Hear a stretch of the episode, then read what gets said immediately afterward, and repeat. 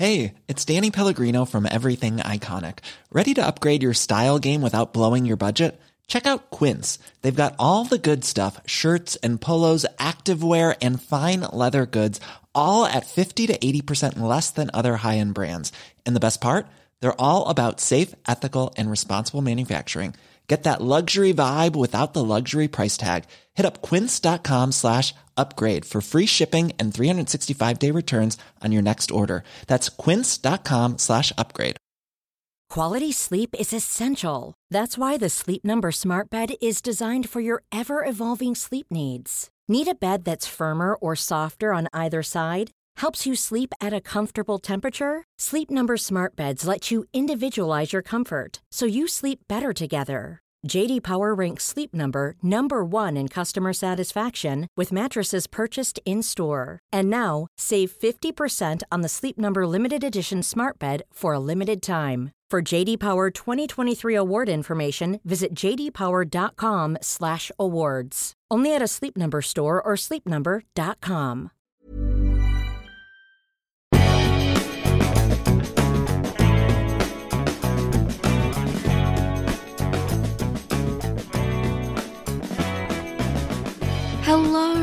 and welcome back to Mads World. I'm your host, Mads, and I hope you've been enjoying the show so far. If you have, please remember to subscribe, rate, and review the podcast, as it's the simplest way to help out the show. Or find me on social and tell your friends. This week, I'm joined by author, speaker, ghostwriter, content creator, and stigma shaker of the best kind, Ally Hensley. As a teenager, Ally discovered that she had been born with a rare condition, Mayer Rokitansky Küster Hauser syndrome, or MRKH, resulting in the absence of a womb and a vagina. Discovering her infertility just months after her sweet 16, Ally had a job to do create a vagina from scratch. What followed was a life of destruction, abuse, and as she says, a societal head tilt asking, Do you look like Barbie down there? After recently writing her debut memoir about sexual hang ups, bad date blunders, and relearning what school never taught her, she decided to smoke out the shame by telling her story to the world. Now, Ally is on a mission to debunk the myths around what it means to be a woman. In this episode, we discuss what MRKH is, the options presented to those with the syndrome, the feelings that one might experience after diagnosis, MRKH and fertility, and the importance of options and what it can mean to be a woman. Hello, Ally. Hi, Mads. Lovely to kind of meet you. So great to have you on the podcast. Thank you so much for, for jumping on and, and talking about such an interesting topic. Before we jump into our chat, I just have a couple of questions to ask you to help our audience get to know you a bit better. And first up is what has been keeping you busy lately? Oh God, what hasn't been keeping me busy lately? So I'm a sucker. I'm a sucker for a list. So I love being busy. You know, I freelance as a freelance writer, and that's a new thing for me. So I'm trying to break a new career just in the last year, post post corporate life. Um, and I finished writing my memoir last year, so I've secured an agent. So we're busy. We're like we're really busy getting ready to pitch it to publishers. It's a it's a it's a process. It's a process. Oh my god, that's so exciting! Yeah, it's it's huge. It's been a lifetime in the making. Um, you know, one year in the writing, and I just it's something I've always dreamed of, and I know that's really cliche. No, it's awesome. Yeah, like telling my story and getting an agent, which I know is insanely hard. So I'm very yeah. grateful for that. So with with trying to sort of pitch a book and freelance and just live and be happy, as well as it can, can be, it, keep, it keeps you busy, I guess. and apart from writing, obviously, what else are you passionate about? Do you know what I think? I think because I lived in Australia for 15 years, and I came back to the UK after I'm I am half English, half Aussie. But I came back to the UK after the pandemic. And despite coming back to the country that I was born in, I'm literally trying to crack a new life. Yeah. And that takes like, I seriously underestimated the adjustment despite moving home, like literally sleeping in yeah. my childhood teenage bed, which can kind of like upset me when it comes to thinking, am I like a proper grown up?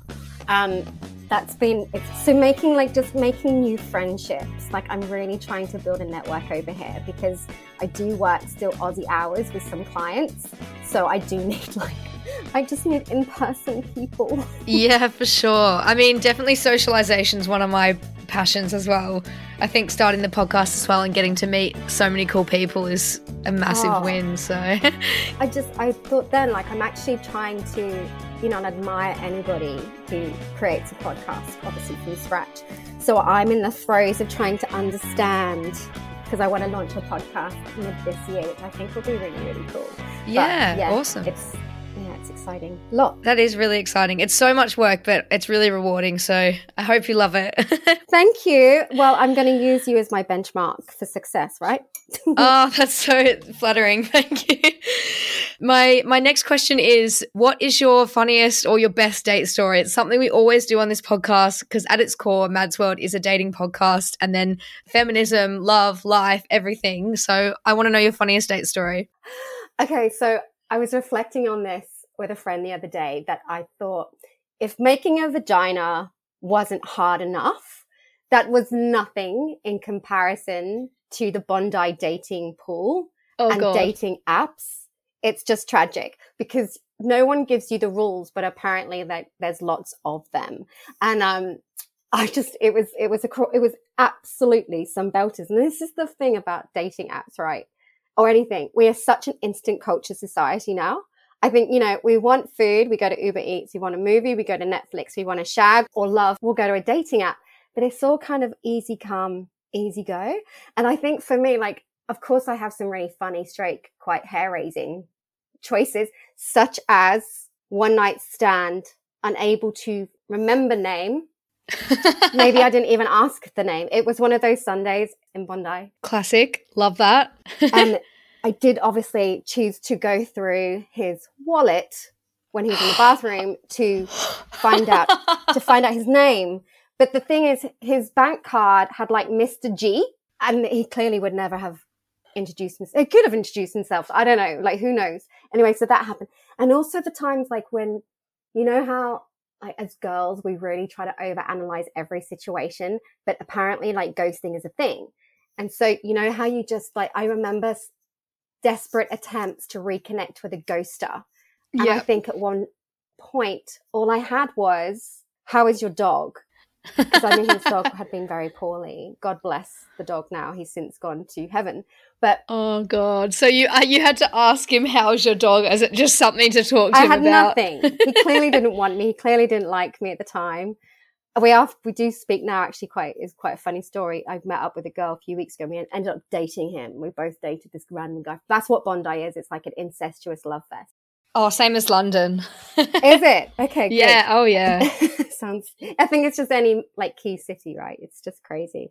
But on a positive spin, it wouldn't necessarily be like a like a belter story, but it was one that I really think is worth sharing for a happy ending, and not that type of happy ending. Oh yeah, okay. um, last year I nailed my first and only kind of deal with an agent for my book, Woo! which is I know so well done, so happy. Waited my life to do that.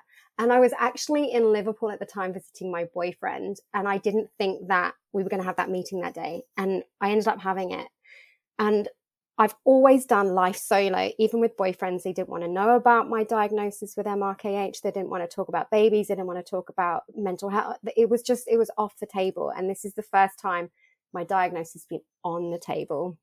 And so when I got that and I came downstairs and there was all like these poppers and like balloons and celebration and things, I actually did put a reel on Instagram because unless it goes on Instagram, it's not real, right? it's, not, it's, not, good enough. Um, and I just put it on there because we had this amazing evening out. Like I was treated like a queen. And I just thought my 17 year old self, my 20 year old self, my 30 year old mm-hmm. self would never have felt that that would ever been possible. And I thought yeah. it was so poignant for like the women and girls who have a trauma story mm-hmm. to know that the good stuff can come, you know, mm-hmm. there is an yeah. opportunity for it to come. And I think with the, with that evening in Liverpool, I just sat there and I got quite teary because I thought, I thought one day I was going to like, I didn't think I was going to make it, mm-hmm. let alone turn it around into a book, into this really special situation. So it's probably the best day of my life. Oh, thank you so much for sharing that story. That is so uplifting and hopefully it can help someone out there listening who's who's gone through something similar. I'm really looking forward to our chat because you got in touch with me about MRKH, which I'm not even going to try and pronounce because I'm not going to do it justice. So I'm going to ask you up front for you to take our listeners through it. What is MRKH? And I'm going to refer to it as that for the rest of the podcast because I don't want to get my knickers in a twist trying to say it. Do you know what? And I'm just, you know, I'm I'm super grateful first of all for anyone having the intrigue, and you pronounced it beautifully and so many people bless. It's the most four annoying letters to advocate for. It's so unglamorous and they don't so roll off the tongue, do they? Do you know, it really doesn't. And in Australia, yeah. you've got my kitchen rules, and everyone's going, "What's you know, what's my kitchen rules?" And I'm just like, "It's MRKH." Um, it stands for it stands for Mayer-Rokitansky Kauster-Hauser syndrome. So it was founded after the four male physicians um, back yonks and yonks and yonks ago. Mm-hmm. And it is a congenital condition, meaning it's present at birth. And so it affects one in 5,000 women. And it happens during the first seven to eight weeks of gestation. So I'm like plonked in my mother's womb. And mm-hmm. by the seventh, eighth week, all our kind of vital, necessary organs are starting to form. Mm-hmm. And as genetics are kind of like going along the pothole, I have, you know, this massive dip at my reproductive system. So I have two ovaries. They were good. They were made. And because I have um, ovaries, estrogen was firing, which is why I have boobs and curves and everything external would be typical. And I'm kind of quoting like typical because I hate normal and all that kind of stuff. Yeah. Um, of a female. But my uterus, cervix, and vaginal canal did not form. But because from the outside you'd never know, it wasn't actually something you'd, you'd pick up at birth. And it presented because I didn't have my first period, which is kind of sort of true because I did actually try to have sex before that. And it's only something I've started talking about recently because I felt yeah. kind of like, but, um, you know, when you first have sex, you never know if it's right or wrong. And I just figured it just didn't work. And I guess you're just sort of new to everything at that, at that age. And you think, you think anything's normal because you don't know any different. You, you can't sort of picture something so extreme when there is nothing nothing to compare it to. And I did go to the doctors and I had all the tests and stuff, and it was a very invasive um, sort of procedure, just figuring out that my vaginal yeah, canal was sorry. essentially, oh, thank you, but it was the length of a fingernail. And um, so at sort of 16, you know, in the age where we are taught or expected to, whether it be through literature, TV, you know, peer groups, school, whatever, you know, it's the rite of passage to adulthood will be through, you know, potential motherhood and partnership. You know, you will have sex, you will carry a baby, and they're your fundamentals. So when you're told at that age of kind of self esteem and identity, um, it has the absolute, or did for me, the ability to derail me. So um, it is a unique condition because of its name. It isn't so common per se, but we do sort of fit into the umbrella of you know sexual disorders and and and things like that and i know that we'll probably go on to talking about the treatment but yeah mrkh it's a doozy Mayer-Rokitansky Kauster-Hauser syndrome um but yeah and it's so yeah. great to talk about it because it's obviously not many people know about it and yet it is actually quite a stark thing. Mm-hmm. And honestly, power to you for for reaching out and wanting to speak about it. And I know that you you've written all about this in your memoir as well, which I just think is absolutely brilliant. So good on you. So when you were saying it's obviously something that happened to you from birth, and then your actual journey began with it a bit later in life. Once you found out you had MRKH, what were the options that you're presented with? So obviously as you mentioned there's different there's different things that it means for you and your future. What were the, the next steps after being diagnosed? Well fortunately because i was diagnosed in the uk and we know that you know the we have the nhs system which is a fairly kind of streamlined in certain ways but in, in referral I, I did get into one of the best hospitals in london. And i was given the option literally for going to that hospital one month after diagnosis, I was kind of like in that white noise, numbness. I mean, I was a child sat with her mother and father being told, I can't even remember, to be honest, what I was told. I just remember, I just remember just absolute white noise and devastation, but I didn't know why I was devastated, kind of. Um, and then I went to the hospital and they said there's two procedures we can follow to make a vaginal canal or vaginal lengthening.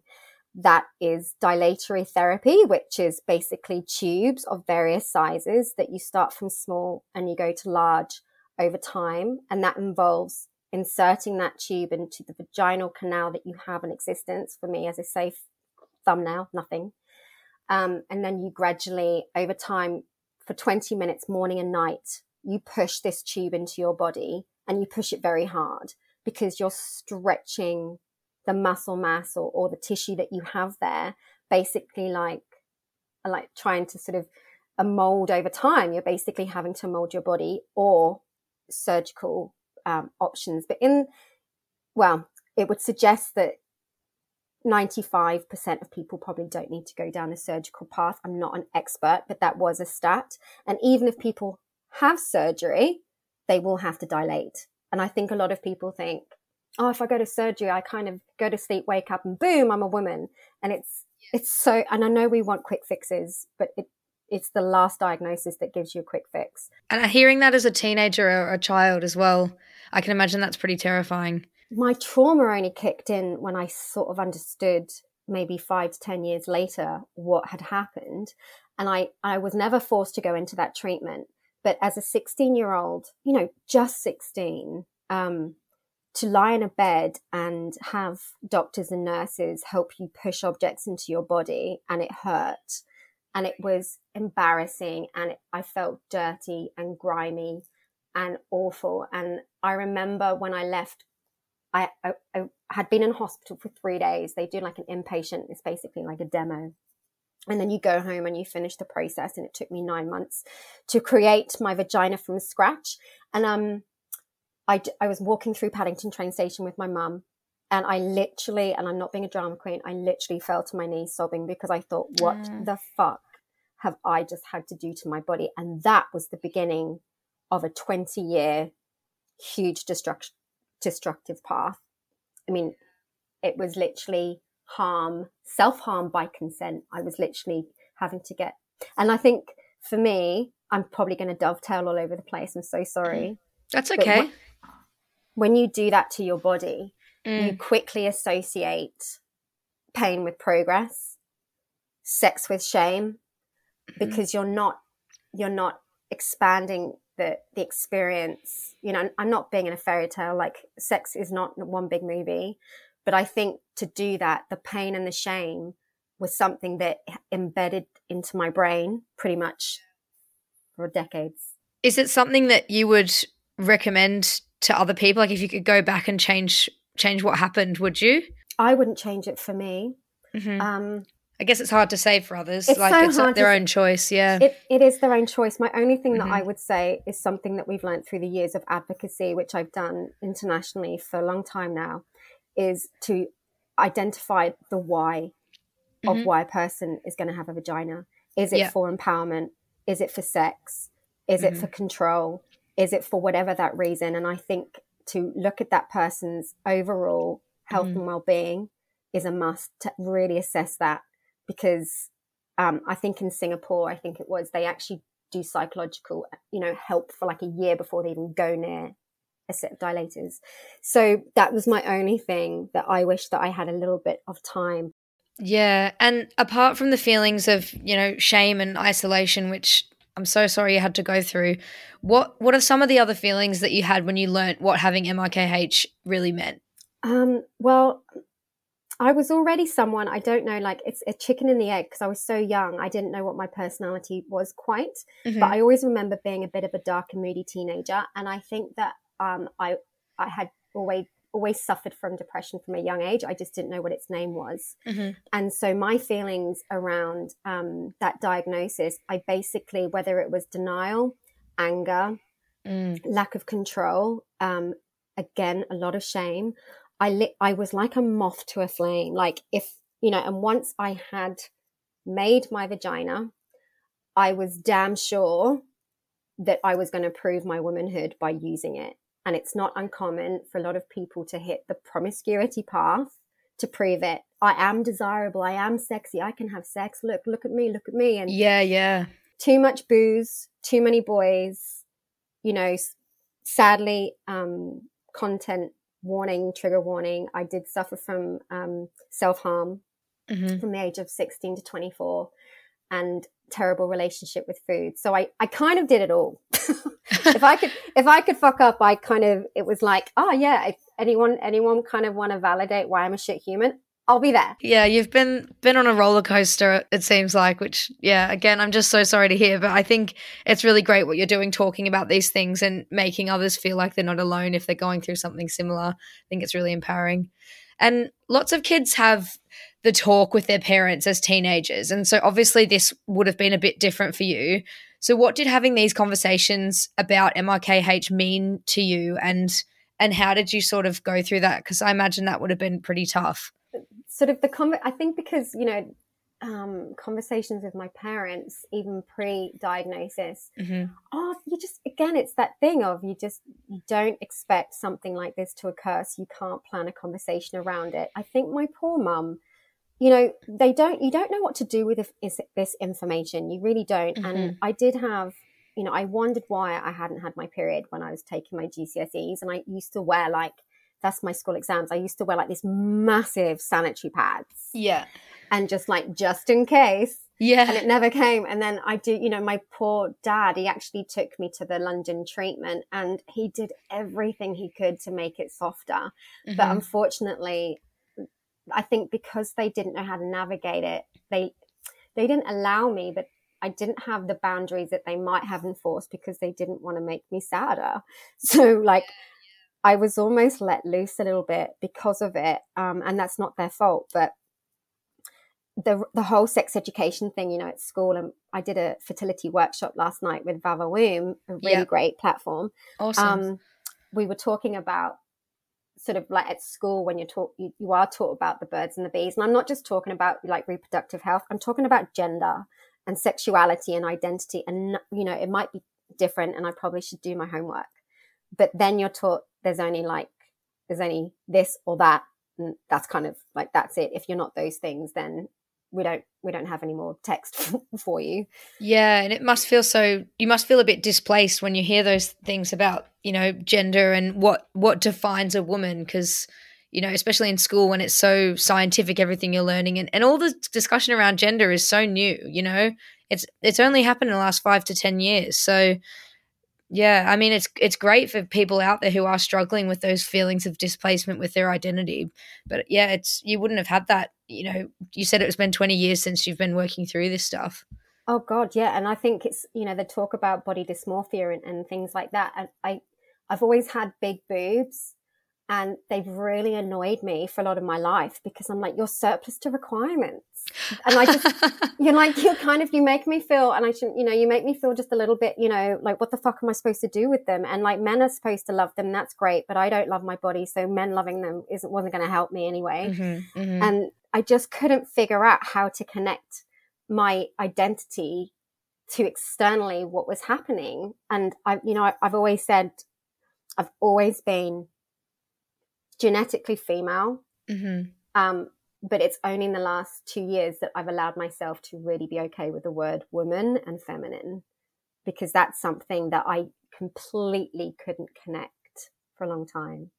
And when I was doing some reading about MRKH, I was reading a lot about infertility. And you mentioned to me that infertility meant a grieving process and an acceptance process when you were a lot younger than a lot of women would have to go through when they find out they might be infertile. So, can you tell me more about MRKH and infertility and how that works? And is is there a way for people with MRKH to have or conceive children apart from things like adoption?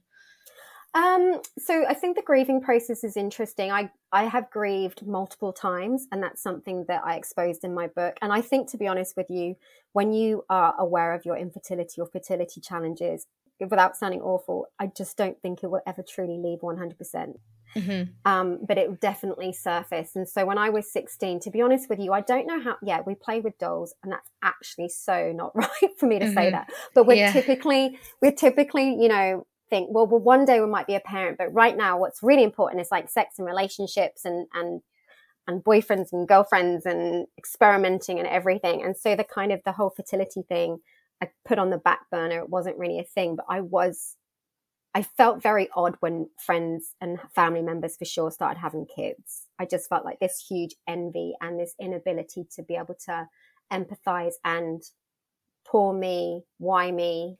Mm. But then throughout my life, through certain situations, one poignant one was when I decided, and I had a surrogate. So that's one of the big options is is having surrogacy. Yeah, that's that's amazing. You can do that when you can put your um the sperm and the egg into someone else's bun. That is pretty cool and that's a big option but it's not many people offer up their wombs like it's tricky you, know, you yeah. might do it in a plat you know you might do it because you're feeling emotional to someone you know but the it's expensive and it's complex and it's unsure um but i was thinking about my late 30s no mid 30s about having a baby and i was dating a guy in bondi I was in a relationship that probably wasn't a relationship, but hey ho, I decided to go to the IVF clinic with my pregnant best friend. and I didn't tell him because I thought, ah, it's a bit weird about, like, I mean, he hasn't even called me his girlfriend yet, but I'm just going to plan our oh, baby God. anyway. And hopefully he'll come around. Hopefully he'll come around. Yeah. And I went through this process and, and I've written about this quite a few times, but we were watching TV one night, me and this guy, and I said to, I was plucking up the courage, like, I'm, I'm thinking about having my eggs frozen. And then I left it just thinking, okay, okay, yeah, okay, okay. Yeah, silence, yeah, yeah. silence, silence. And he said, Ally, I think that's a really good choice. Yeah. For you and your future partner. Oh, and in that no. moment, I know, and I just kind of, I just, I was mortified. And then I realized I didn't want to be a mother just because I wanted to be a mother. I wanted a family. I wanted everything that came with that and I wasn't sure, like everyone will determine their own level of extreme, mm-hmm. but I just couldn't deal with pamphlets of sperm donors. I couldn't anticipate, like, I wanted the postcard. And then I decided to end that journey. And then only recently going through like some personal stuff with money and and my sort of situation here in England, I've had to forego my fund and um, that meant that, and I I named her. I named my child. Oh, I'm so sorry. Yeah, and she. I mean, you know, I've yeah. always kind of she exists just in a different realm. So mm-hmm. the grieving process as a child, like it's mm-hmm. something that what child can really wrap their head around not being a mother. It's it's so complex.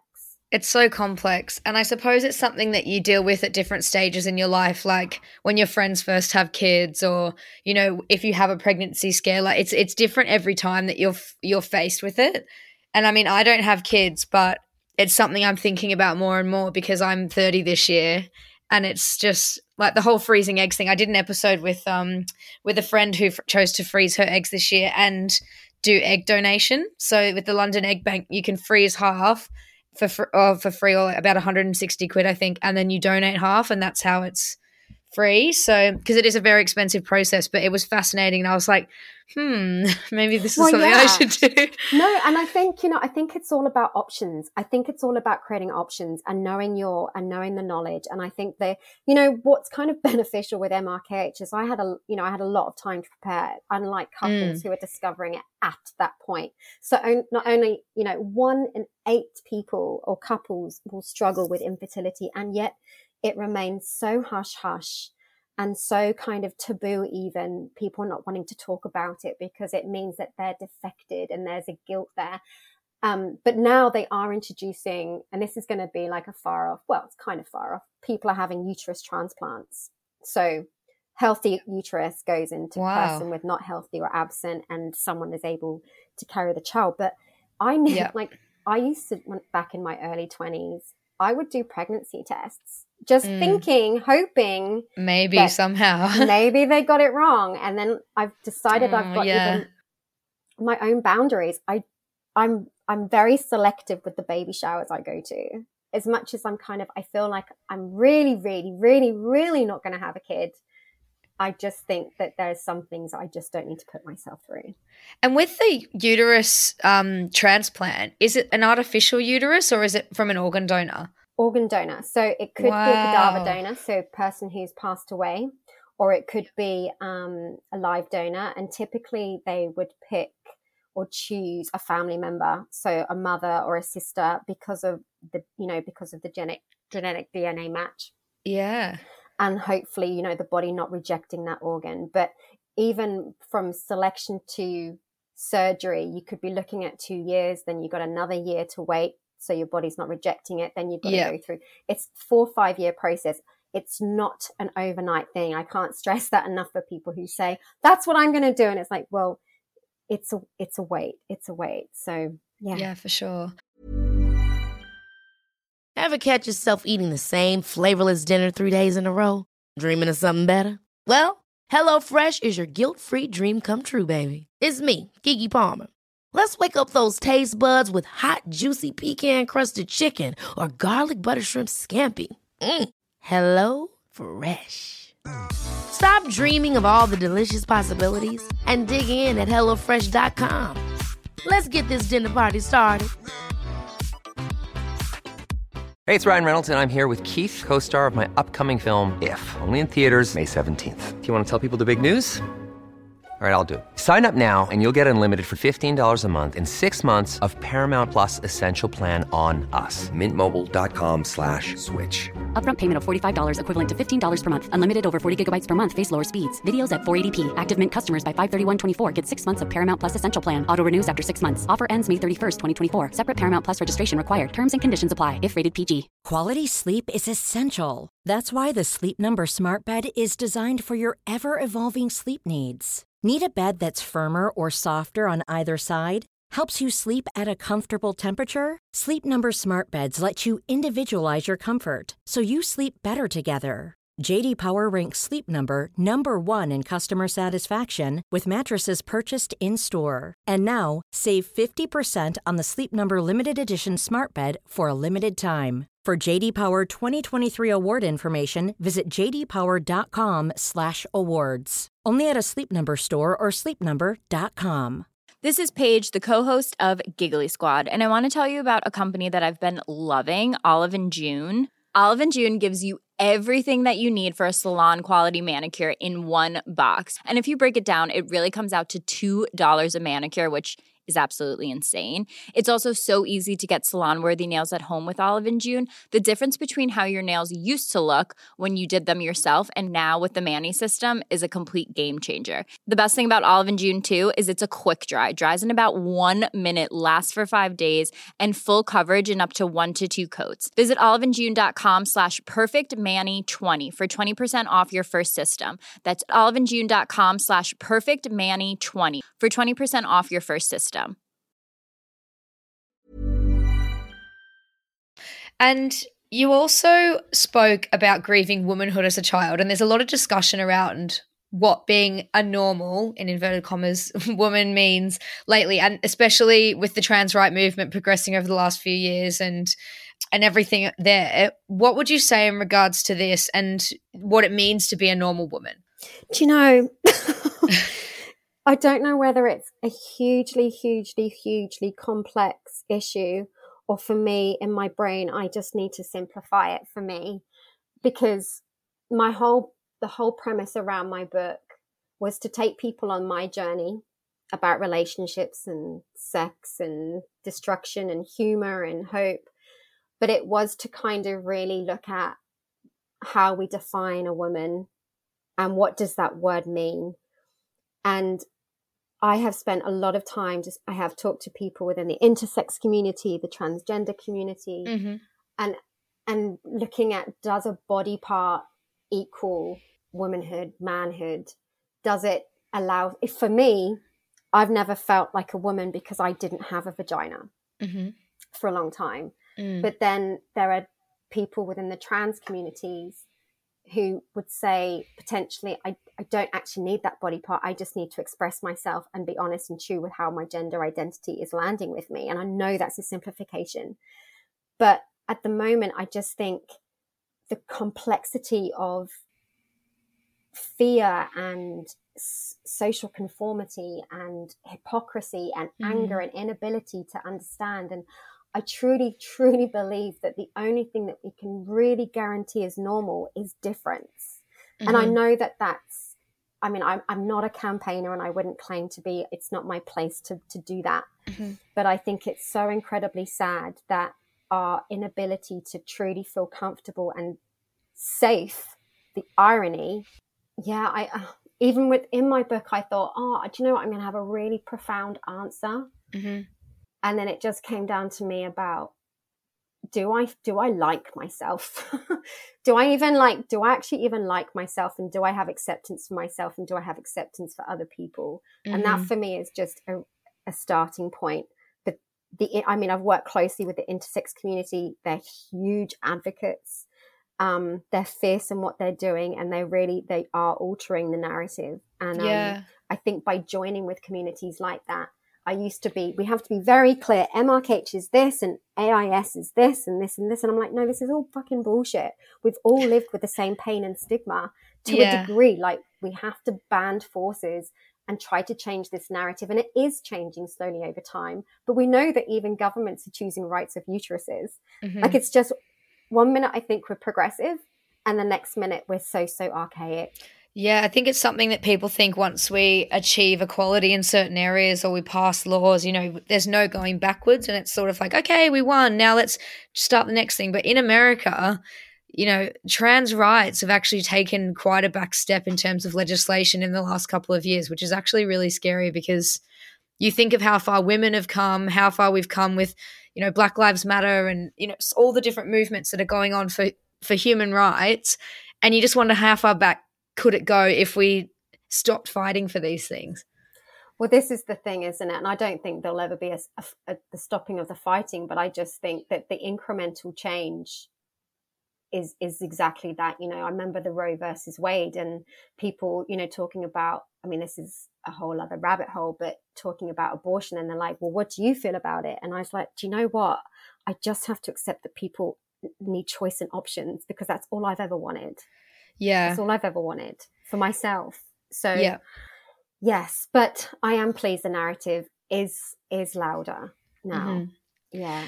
And was there a process of unlearning what being a woman means? Because I think, like you said, it is such a complicated issue, and being a woman isn't just, you know, putting on makeup and dressing nice and wearing high heels and all of those stereotypical things. There's so much more to it, and it's it's entrenched in our identity. Was there a process of you as a teenager unlearning what a woman means. Because also when you're a teenager you know you start going out and you start buying a bra and you do you get your period and all these things that we're told as children when these things happen you will officially be a woman. So mm. so what was that process like?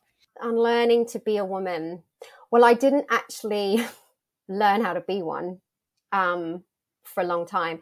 And and i was i really was a a walking contradiction. Um, I I know that it wasn't about makeup, but for me externally, that was all I kind of had, and the whole thing around MRKH has yes been the the grief and the loss of never having a child to raise and um, having that experience of kicks in belly and labor. And it gets very very lonely not having a child especially as you get older because there's more time.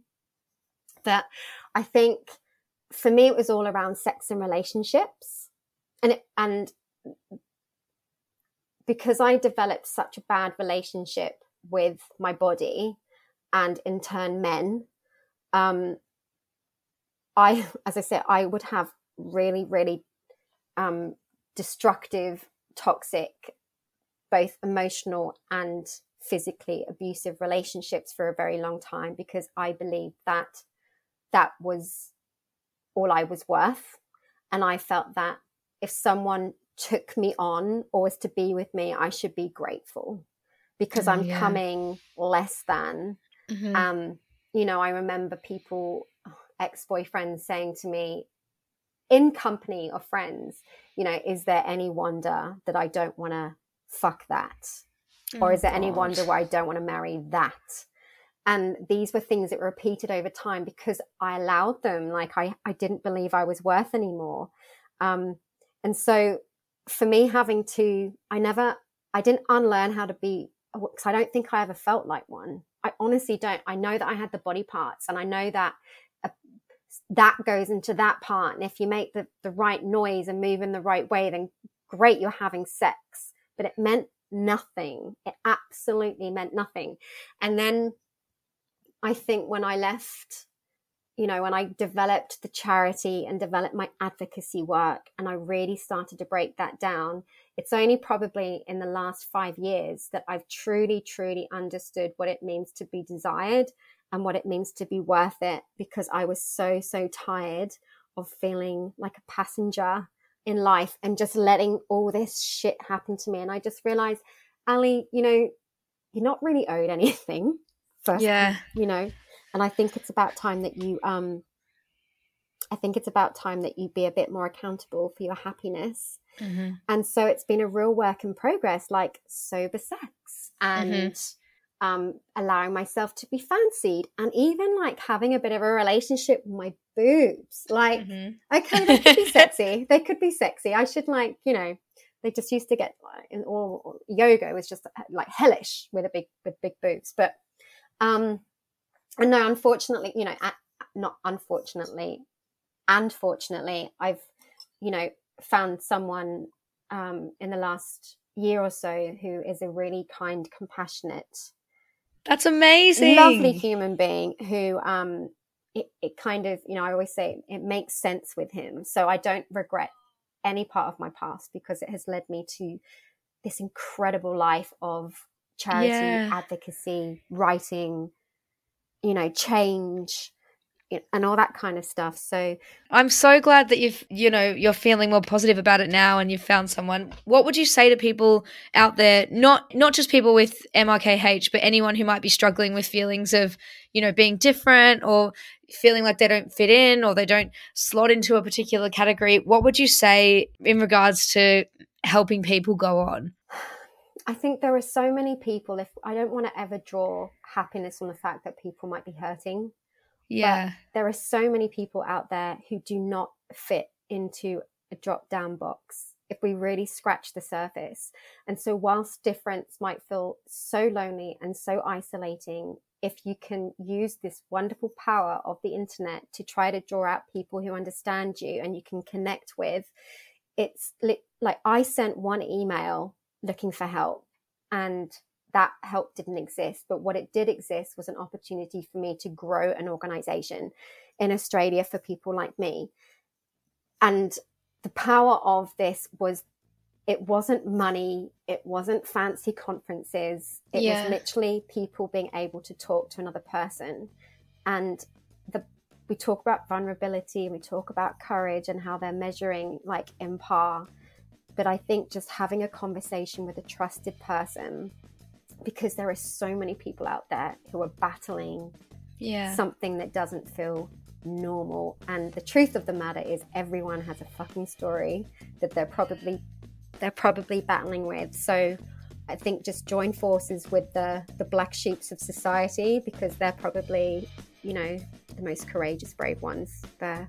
Oh, and you have been so courageous and brave in sharing your story here. Thank you so, so much for coming on. I definitely learnt so much today from you, and I'm hoping everyone listening did as well. It was really great, and I- I think because I mean I love your selection of questions. I really do. Oh, they kind of great. made me think a lot, actually. So now I'm going to go away and go skip and go. Oh my god, I'm a woman. And I mean that. I mean that. I've waited a long fucking time to say those words to myself. So thank you so much. And hopefully, this is good practice for when you launch your own podcast as well. Oh yeah, like you're great. You're honestly awesome. And it, yeah, let's let's hope. Let's hope. But thank you so much. I hope you enjoyed my chat with Ally. Please let me know on my Instagram, Twitter, TikTok, whatever, if you have any stories or thoughts of your own to share. Love and elbow taps. Peace.